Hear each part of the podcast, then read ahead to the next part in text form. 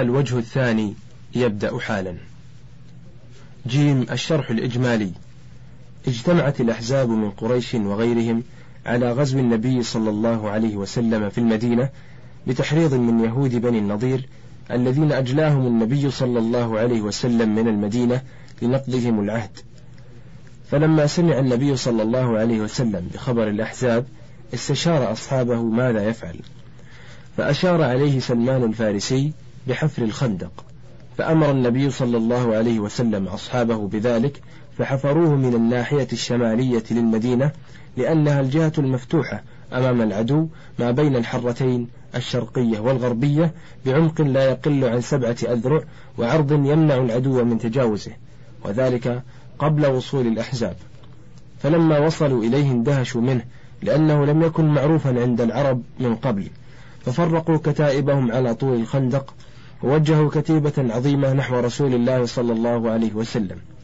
وفي هذا الحديث يخبر علي بن أبي طالب رضي الله عنه أنهم شغلوا النبي صلى الله عليه وسلم عن صلاة العصر فلم يصلها حتى غابت الشمس.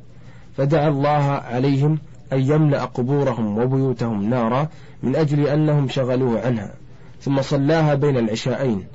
أما عبد الله بن مسعود رضي الله عنه فيخبر بأنهم منعوا النبي صلى الله عليه وسلم عن صلاة العصر في وقتها المختار حتى احمرت الشمس أو اصفرت. فدعا الله عليهم أن يملأ أو يحشو أجوافهم وقبورهم نارا. دال فوائد الحديث. أولا اهتمام النبي صلى الله عليه وسلم بالصلاة وتأثره من فوات وقتها.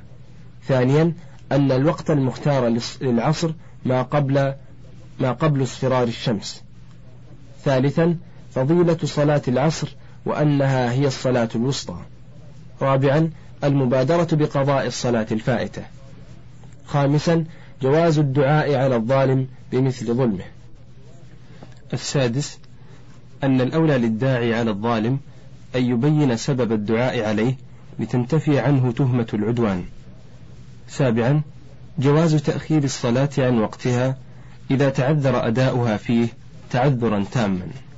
هاء إشكال وجوابه.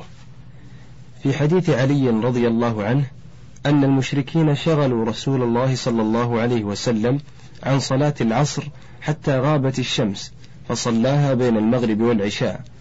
وفي حديث ابن مسعود رضي الله عنه أنهم حبسوه عن صلاة العصر حتى احمرت الشمس أو اصفرت. فغاية الشغل في حديث علي غروب الشمس. وفي حديث ابن مسعود اصفرارها أو احمرارها والجواب على ذلك بأحد أمرين. أحدهما أن يقال إن الشغل ليس في يوم واحد بل في يومين فروى كل منهما ما لم يروه الثاني. ثانيهما أن يقال إن انتهاء الشغل كان عند اصفرار الشمس أو احمرارها والصلاة كانت بعد الغروب لاشتغالهم قبل الغروب بالوضوء والتأهب للصلاة والله أعلم. الحديث السادس. عن عبد الله بن عباس رضي الله عنهما قال أعتم النبي صلى الله عليه وسلم بالعشاء فخرج عمر فقال الصلاة يا رسول الله رقد النساء والصبيان. فخرج رسول الله صلى الله عليه وسلم ورأسه يقطر يقول لولا أن أشق على أمتي أو على الناس لأمرتهم بهذه الصلاة هذه الساعة. الراوي عبد الله بن عباس رضي الله عنهما. سبقت ترجمته في الحديث رقم ستة عشر. ألف موضوع الحديث. بيان حكم تأخير صلاة العشاء عن أول وقتها. باء شرح الكلمات. أعتم النبي صلى الله عليه وسلم بالعشاء أي بصلاة العشاء أخرها إلى العتمة وهي ثلث الليل بعد مغيب الشفق. فخرج عمر أي من المسجد أو من مكانه في الصف وسبقت ترجمته في الحديث رقم واحد. الصلاة بالرفع على تقدير حضرة الصلاة وبالنصب على تقدير صل الصلاة. رقد نام الصبيان صغار الأولاد حتى يبلغوا. وجملة رقد النساء والصبيان للاعتذار عن طلب عمر من النبي صلى الله عليه وسلم الحضور إلى الصلاة. ورأسه يقطر أي من الماء والجملة حال من فاعل خرج. لولا أن أشق على أمتي لأمرتهم سبق مثلها في الحديث رقم سبعة عشر. هذه الساعة هذا الوقت وهو ثلث الليل. جيم الشرح الإجمالي. يحدث ابن عباس رضي الله عنهما أن النبي صلى الله عليه وسلم أخر ذات ليلة صلاة العشاء حتى رقد من لا يتحمل السهر من النساء والصبيان. فخرج عمر رضي الله عنه إلى النبي صلى الله عليه وسلم يناديه إلى الصلاة ويعتذر إليه من استعجاله إياه بأن ذلك من أجل من أجل أن النساء والصبيان رقدوا. فخرج رسول الله صلى الله عليه وسلم رأسه يقطر ماء وبين أنه لولا الصعوبة على الأمة لألزمهم بتأخير صلاة العشاء إلى ثلث الليل. دال فوائد الحديث. أولا أن الأفضل تأخير صلاة العشاء إلى ثلث الليل إذا لم يشق على الناس. ثانيا جواز حضور النساء والصبيان صلاة الجماعة في المسجد. ثالثا جواز النوم قبل العشاء لمن غلبه النوم إذا أمن الفوات. رابعا جواز استدعاء الإمام إلى الصلاة وإن كان كبيرا إذا تأخر. خامسا رأفة النبي صلى الله عليه وسلم بأمته. سادسا أن الشريعة الإسلامية ليس فيها حرج ولا مشقة. الحديث السابع. عن عائشة رضي الله عنها أن النبي صلى الله عليه وسلم قال إذا أقيمت الصلاة وحضر العشاء فابدأوا بالعشاء وعن ابن عمر نحوه. الراويان أولا عائشة رضي الله عنها سبقت ترجمتها في الحديث رقم ثلاثة. ثانيا ابن عمر وهو عبد الله رضي الله عنه سبقت ترجمته في الحديث رقم ثلاثة عشر. ألف موضوع الحديث. بيان حكم تأخير الصلاة إذا حضر العشاء. باء شرح الكلمات. إذا أقيمت الصلاة نودي لها بالإقامة والمراد الصلاة التي يريد أن يصليها. حضر العشاء قدم ليؤكل وهو بفتح العين الطعام الذي يؤكل في العشي وهو آخر النهار. وعن ابن عمر عبد الله بن عمر ابن الخطاب رضي الله عنهما نحوه أي شبهه وإن اختلف عنه قليلا في اللفظ.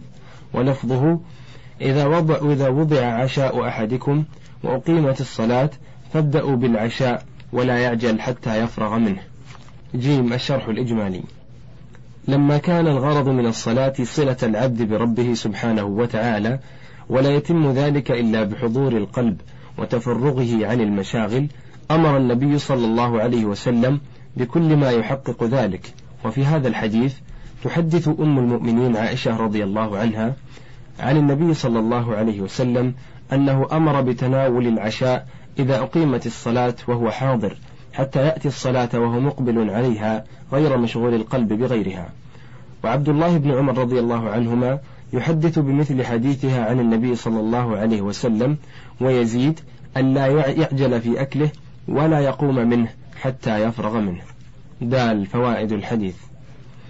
أولا أهمية حضور القلب في الصلاة وتفريغه من الشواغل. ثانيا تأخير الصلاة إذا قدم إليه الطعام لأكله وإن فاتت الجماعة. حاشية لكن لا يجوز أن يتخذ ذلك عادة يقدمه عند الصلاة فتفوته الجماعة. انتهت الحاشية.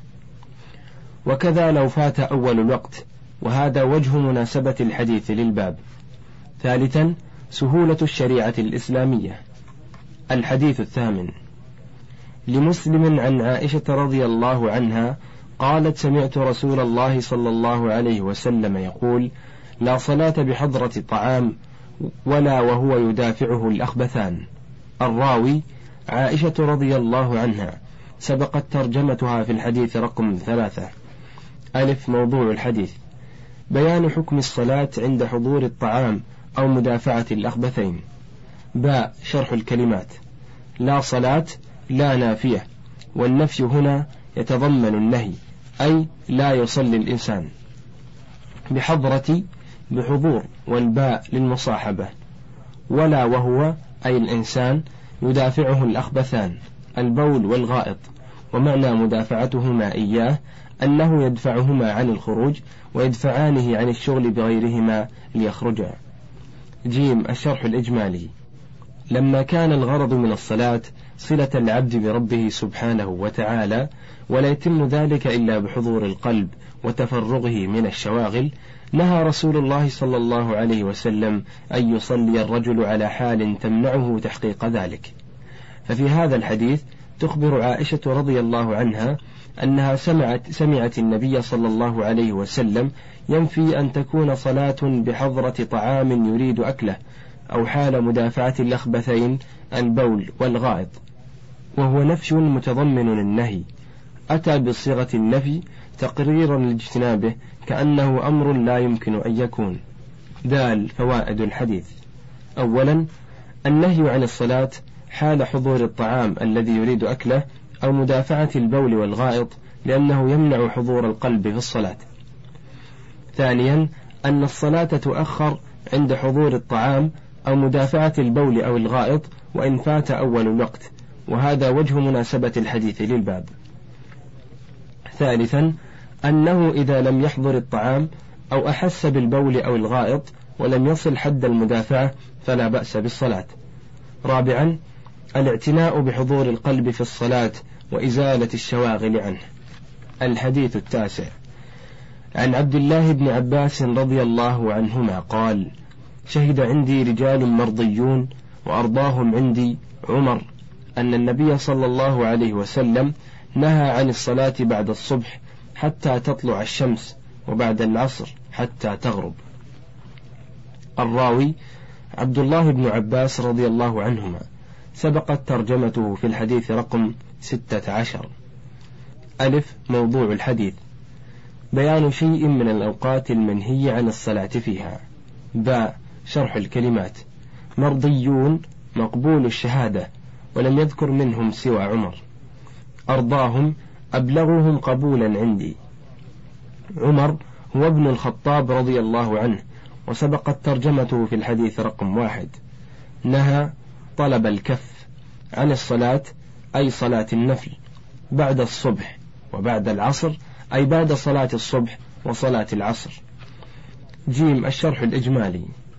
يحدث عبد الله بن عباس رضي الله عنهما أن جماعة موثوقين مقبول الشهادة من بينهم عمر بن الخطاب رضي الله عنه عنه شهدوا عنده بأن النبي صلى الله عليه وسلم نهى عن صلاة النافلة بعد صلاة الفجر حتى تطلع الشمس وبعد صلاة العصر حتى تغرب.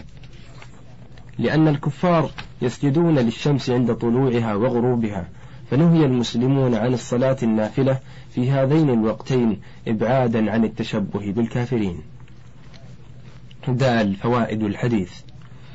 أولا تحريم صلاة النافلة بعد صلاة الفجر حتى تطلع الشمس وبعد صلاة العصر حتى تغرب. إلا أن يكون لها سبب كتحية المسجد وإعادة الصلاة إذا حضر الجماعة بعد أدائها فيجوز فعلها كما تدل عليه أحاديث أخرى. ثانيا تأكيد الخبر بكثرة ناقليه وقوة الثقة بهم. ثالثا منع التشبه بالكفار وسد كل الطرق المؤدية إليه. الحديث العاشر عن أبي سعيد الخدري رضي الله عنه أن النبي صلى الله عليه وسلم قال: لا صلاة بعد الصبح حتى ترتفع الشمس، ولا صلاة بعد العصر حتى تغيب الشمس. الراوي أبو سعيد سعد بن مالك ابن سنان الخدري الأنصاري الخزرجي رضي الله عنه. غزا مع النبي صلى الله عليه وسلم ثنتي عشرة غزوة. أولها غزوة الخندق وكان قبلها صغيرا. حفظ عن النبي صلى الله عليه وسلم علما كثيرا فكان من علماء الأنصار وفضلائهم. توفي سنة أربع وسبعين ودفن في البقيع في المدينة. ألف موضوع الحديث. بيان شيء من أوقات النهي عن الصلاة. باء شرح الكلمات. لا صلاة أي نافلة. والنفي هنا بمعنى النهي أي لا تصلوا.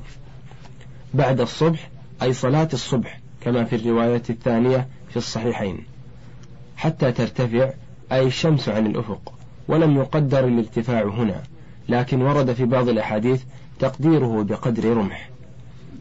بعد العصر أي بعد صلاة العصر كما في الرواية الثانية في الصحيحين. جيم الشرح الإجمالي.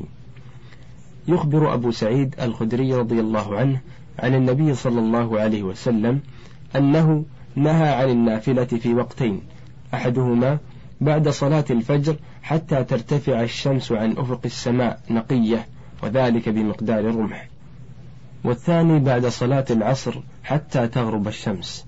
وذلك ابتعادا عن مشابهة الكفار الذين يسجدون لها عند طلوعها وغروبها وحماية لجانب التوحيد. دال فوائد الحديث. أولا تحريم صلاة النافلة بعد صلاة الفجر حتى ترتفع الشمس قيد رمح. وبعد صلاة العصر حتى تغرب إلا ما له سبب, سبب كما سبق. ثانيا منع التشبه بالكفار وسد كل الطرق المؤدية إليه. ها فائدة. مناسبة ذكر المؤلف أحاديث النهي عن الصلاة في باب مواقيت الصلاة أنه لما ذكر الأوقات المأمورة بالصلاة فيها ذكر الأوقات المنهية عن الصلاة فيها ليجمع بين الشيء ومقابله. أو ليبين أن في النوافل ما ليس له وقت محدد فيصلي في كل وقت ما عدا أوقات النهي بخلاف الفرائض فإن جميعها مؤقت بوقت محدد فتكون الأوقات المذكورة للفرائض خاصة وما يتبعها من النوافل وأتى المؤلف بحديث أبي سعيد لأن فيه امتداد وقت وقت النهي بعد صلاة الصبح إلى ارتفاع الشمس. الحديث الحادي عشر عن جابر بن عبد الله رضي الله عنهما أن عمر بن الخطاب رضي الله عنه جاء يوم الخندق بعدما غربت الشمس فجعل يسب كفار قريش. وقال يا رسول الله ما كدت أصلي العصر حتى كادت الشمس تغرب. فقال النبي صلى الله عليه وسلم والله ما صليتها. قال فقمنا إلى بطحان فتوضأ للصلاة وتوضأنا لها فصلى العصر بعدما غربت الشمس ثم صلى بعدها المغرب. الراوي جابر بن عبد الله رضي الله عنهما سبقت ترجمته في الحديث رقم خمسة وثلاثين. ألف موضوع الحديث. بيان كيفية قضاء الفرائض إذا فات وقتها. باء شرح الكلمات. جاء عمر أتى إلى رسول الله صلى الله عليه وسلم وسبقت ترجمة عمر في الحديث رقم واحد. يوم الخندق سبق الكلام عليه في الحديث رقم ثمانية وأربعين. يسب يشتم ويعيب. كفار قريش أي الكفار من قبيلة قريش. وقريش هم بنو النضر ابن كنانة أو بنو فهر بن مالك بن النضر. ما كدت ما قاربت. حتى كادت حتى قاربت. والمعنى ما قاربت أن أصلي العصر حتى قاربت الشمس الغروب. والله ما صليتها يعني نفسه صلى الله عليه وسلم. قال أي جابر إلى بطحان بضم الباء وسكون الطاء اسم موضع أو واد في المدينة ويسمى الآن وادي أبي جيدة. فصلى العصر أي النبي صلى الله عليه وسلم والظاهر أن الصحابة معه. جيم الشرح الإجمالي. يحدث جابر بن عبد الله رضي الله عنهما أن عمر بن الخطاب رضي الله عنه جاء إلى النبي صلى الله عليه وسلم يوم الخندق بعد غروب الشمس غاضبا على قريش يعيبهم ويشتمهم حيث شغلوه عن صلاة العصر فما كاد يصليها حتى كادت الشمس تغرب. فأخبره النبي صلى الله عليه وسلم أنه هو لم يصلها وأكد ذلك بالقسم تطمينا لعمر رضي الله عنه وإشعارا بعظم التأخير. ثم قام النبي صلى الله عليه وسلم ومن معه إلى وادي بطحان فتوضأوا منه للصلاة ثم صلى بهم العصر بعد أن غربت الشمس وصلى بعدها المغرب. دال فوائد الحديث. أولا جواز سب الكفار لأن النبي صلى الله عليه وسلم أقر عمر على ذلك. ثانيا جواز الحلف بدون طلب إذا كان فيه مصلحة. ثالثا أن قضاء الفوائت على الترتيب يبدأ بالأولى فالأولى. باب فضل الجماعة ووجوبها. الحديث الأول. عن عبد الله بن عمر بن الخطاب رضي الله عنهما أن النبي صلى الله عليه وسلم قال: صلاة الجماعة أفضل من صلاة الفذ بسبع وعشرين درجة. الراوي عبد الله بن عمر بن الخطاب رضي الله عنهما. سبقت ترجمته في الحديث رقم ثلاثة عشر. ألف موضوع الحديث. بيان فضل الصلاة في جماعة. باء شرح الكلمات. صلاة الجماعة أي الصلاة في جماعة. أفضل أكثر وأزيد. الفذ الواحد الذي لم يصل في جماعة. درجة مرة. والمعنى أن الرجل إذا صلى الصلاة في جماعة كانت أزيد ثوابا مما إذا صلاها وحده بسبع وعشرين مرة. جيم الشرح الإجمالي. للاجتماع المشروع في العبادات شأن كبير عند الله وفوائد كثيرة اجتماعية وفردية دينية ودنيوية. وفي هذا الحديث يخبر عبد الله بن عمر رضي الله عنهما أن النبي صلى الله عليه وسلم بين فضيلة الجماعة في الصلوات بأن الصلاة في جماعة تزيد ثوابا على صل على الصلاة منفردا بسبع وعشرين مرة. بين ذلك ليقوم الناس بها طلبا لهذه الزيادة في الثواب. دال فوائد الحديث. أولا فضيلة الصلاة في جماعة. ثانيا أن الصلاة في جماعة أكثر ثوابا من الصلاة بغير جماعة سبعا وعشرين مرة. ثالثا أن جماعة الصلاة تتحقق باثنين إمام ومأموم لقوله أفضل من صلاة الفذ. الحديث الثاني عن أبي هريرة رضي الله عنه أن النبي صلى الله عليه وسلم قال صلاة الرجل في جماعة تضاعف على صلاته في بيته وفي سوقه خمسة وعشرين ضعفا. وذلك أنه إذا توضأ فأحسن الوضوء ثم خرج إلى المسجد لا يخرجه إلا الصلاة لم يخط خطوة إلا رفعت له بها درجة وحط عنه بها خطيئة. فإذا صلى لم تزل الملائكة تصلي عليه ما دام في مصلاه. اللهم صل عليه اللهم اغفر له اللهم ارحمه.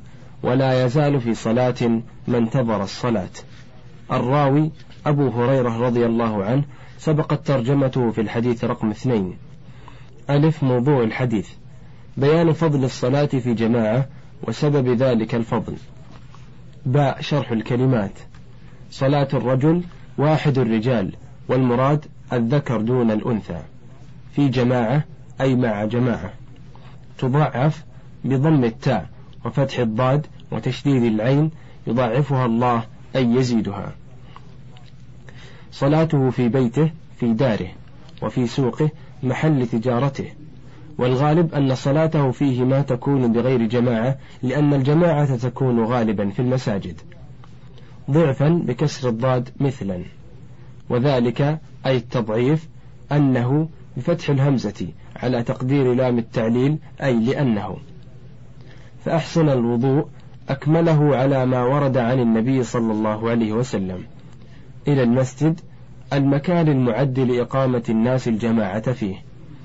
لا يخرجه أي من بيته إلا الصلاة أي إرادة الصلاة دون إرادة شيء آخر لم يخطو لم يقدم رجله للمشي خطوة بضم الخاء وهي ما بين قدمي الماشي حين مشيه ويجوز فتح, فتح الخاء على أنها واحدة الخطوات.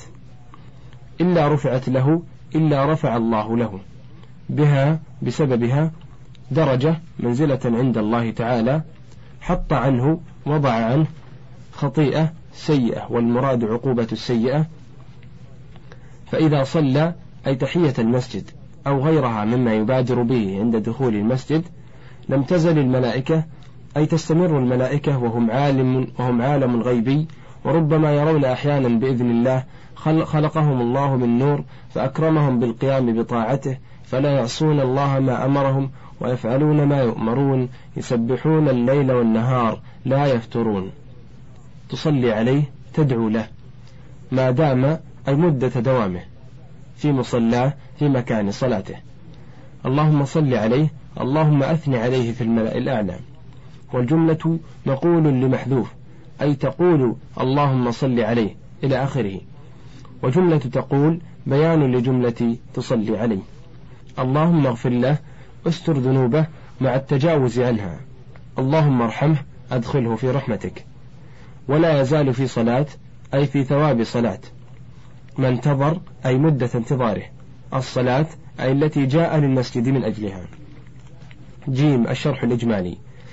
للاجتماع المشروع في العبادات شأن كبير عند الله تعالى وفوائد كثيرة اجتماعية وفردية دينية ودنيوية.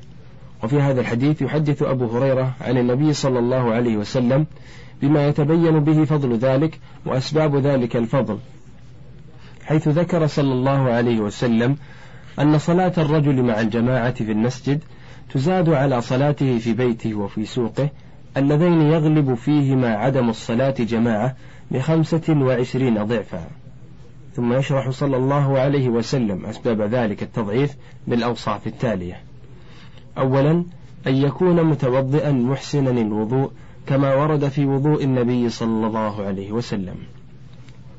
ثانيا أن يخرج إلى المسجد بنية خالصة لا يخرجه إلا الصلاة. ثالثا أن يبادر بصلاة ما كتب له من حين أن يصل إلى المسجد وبهذا لا يخطو خطوة إلا رفع الله له بها درجة وحط عنه بها خطيئة. وبهذا تصلي الملائكة عليه ما دام في مصلاه. تقول اللهم صل عليه اللهم اغفر له اللهم ارحمه. رابعا أنه لا يزال في صلاة من انتظر الصلاة. دال فوائد الحديث. أولا فضيلة صلاة الرجل جماعة في المسجد.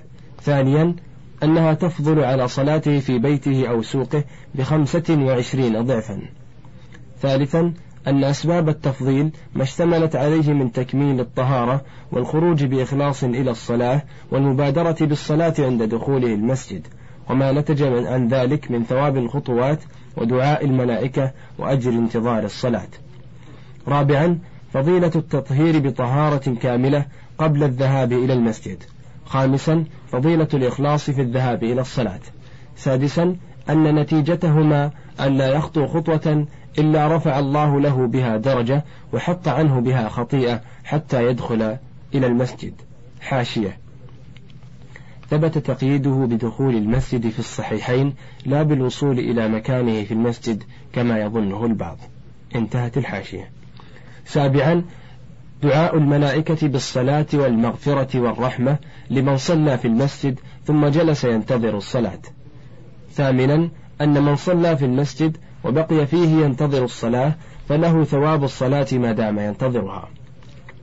تاسعا إثبات الملائكة عليهم الصلاة والسلام. هاء اختلاف وجمع. في هذا الحديث مضاعفة صلاة الجماعة بخمسة وعشرين ضعفا وفي حديث ابن عمر بسبع وعشرين درجة والجمع بينهما أن نأخذ بالزائد وهو السبعة والعشرون لأنه لا يحصل به إلغاء الناقص لدخوله فيه بخلاف العكس. الحديث الثالث. عن أبي هريرة رضي الله عنه أن النبي صلى الله عليه وسلم قال أثقل الصلاة على المنافقين صلاة العشاء وصلاة الفجر. ولو يعلمون ما فيهما لأتوهما ولو حبوا. ولقد هممت أن آمر بالصلاة فتقام. ثم آمر رجلا فيصلي بالناس. ثم أنطلق معي برجال معهم حزم من حطب إلى قوم لا يشهدون الصلاة فأحرق عليهم بيوتهم بالنار. الراوي أبو هريرة رضي الله عنه سبقت ترجمته في الحديث رقم اثنين.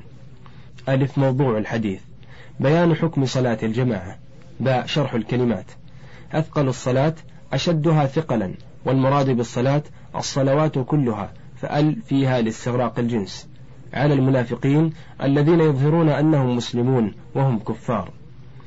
ولو يعلمون أي علم إيمان ويقين ما فيهما أي من الثواب في فعلهما مع الجماعة ولو حبوا ولو كان إتيانهما حبوا وهو, وهو المشي على الأيدي والركب. لقد سبق الكلام عليها في الحديث رقم ثلاثة وثلاثين. هممت أردت أو عزمت بالصلاة أي صلاة الفريضة. فتقام ينادى لها بالإقامة. أنطلق أذهب. حزم جمع حزمة وهو ما جمع وشد بحبل ونحوه. إلى قوم إلى رجال. لا يشهدون لا يحضرون. الصلاة أي الصلاة التي أقيمت. فأحرق عليهم بيوتهم أحرقها وهم فيها لتأكلهم النار. انتهى الشريط الرابع من كتاب تنبيه الأفهام وله بقية على الشريط الخامس.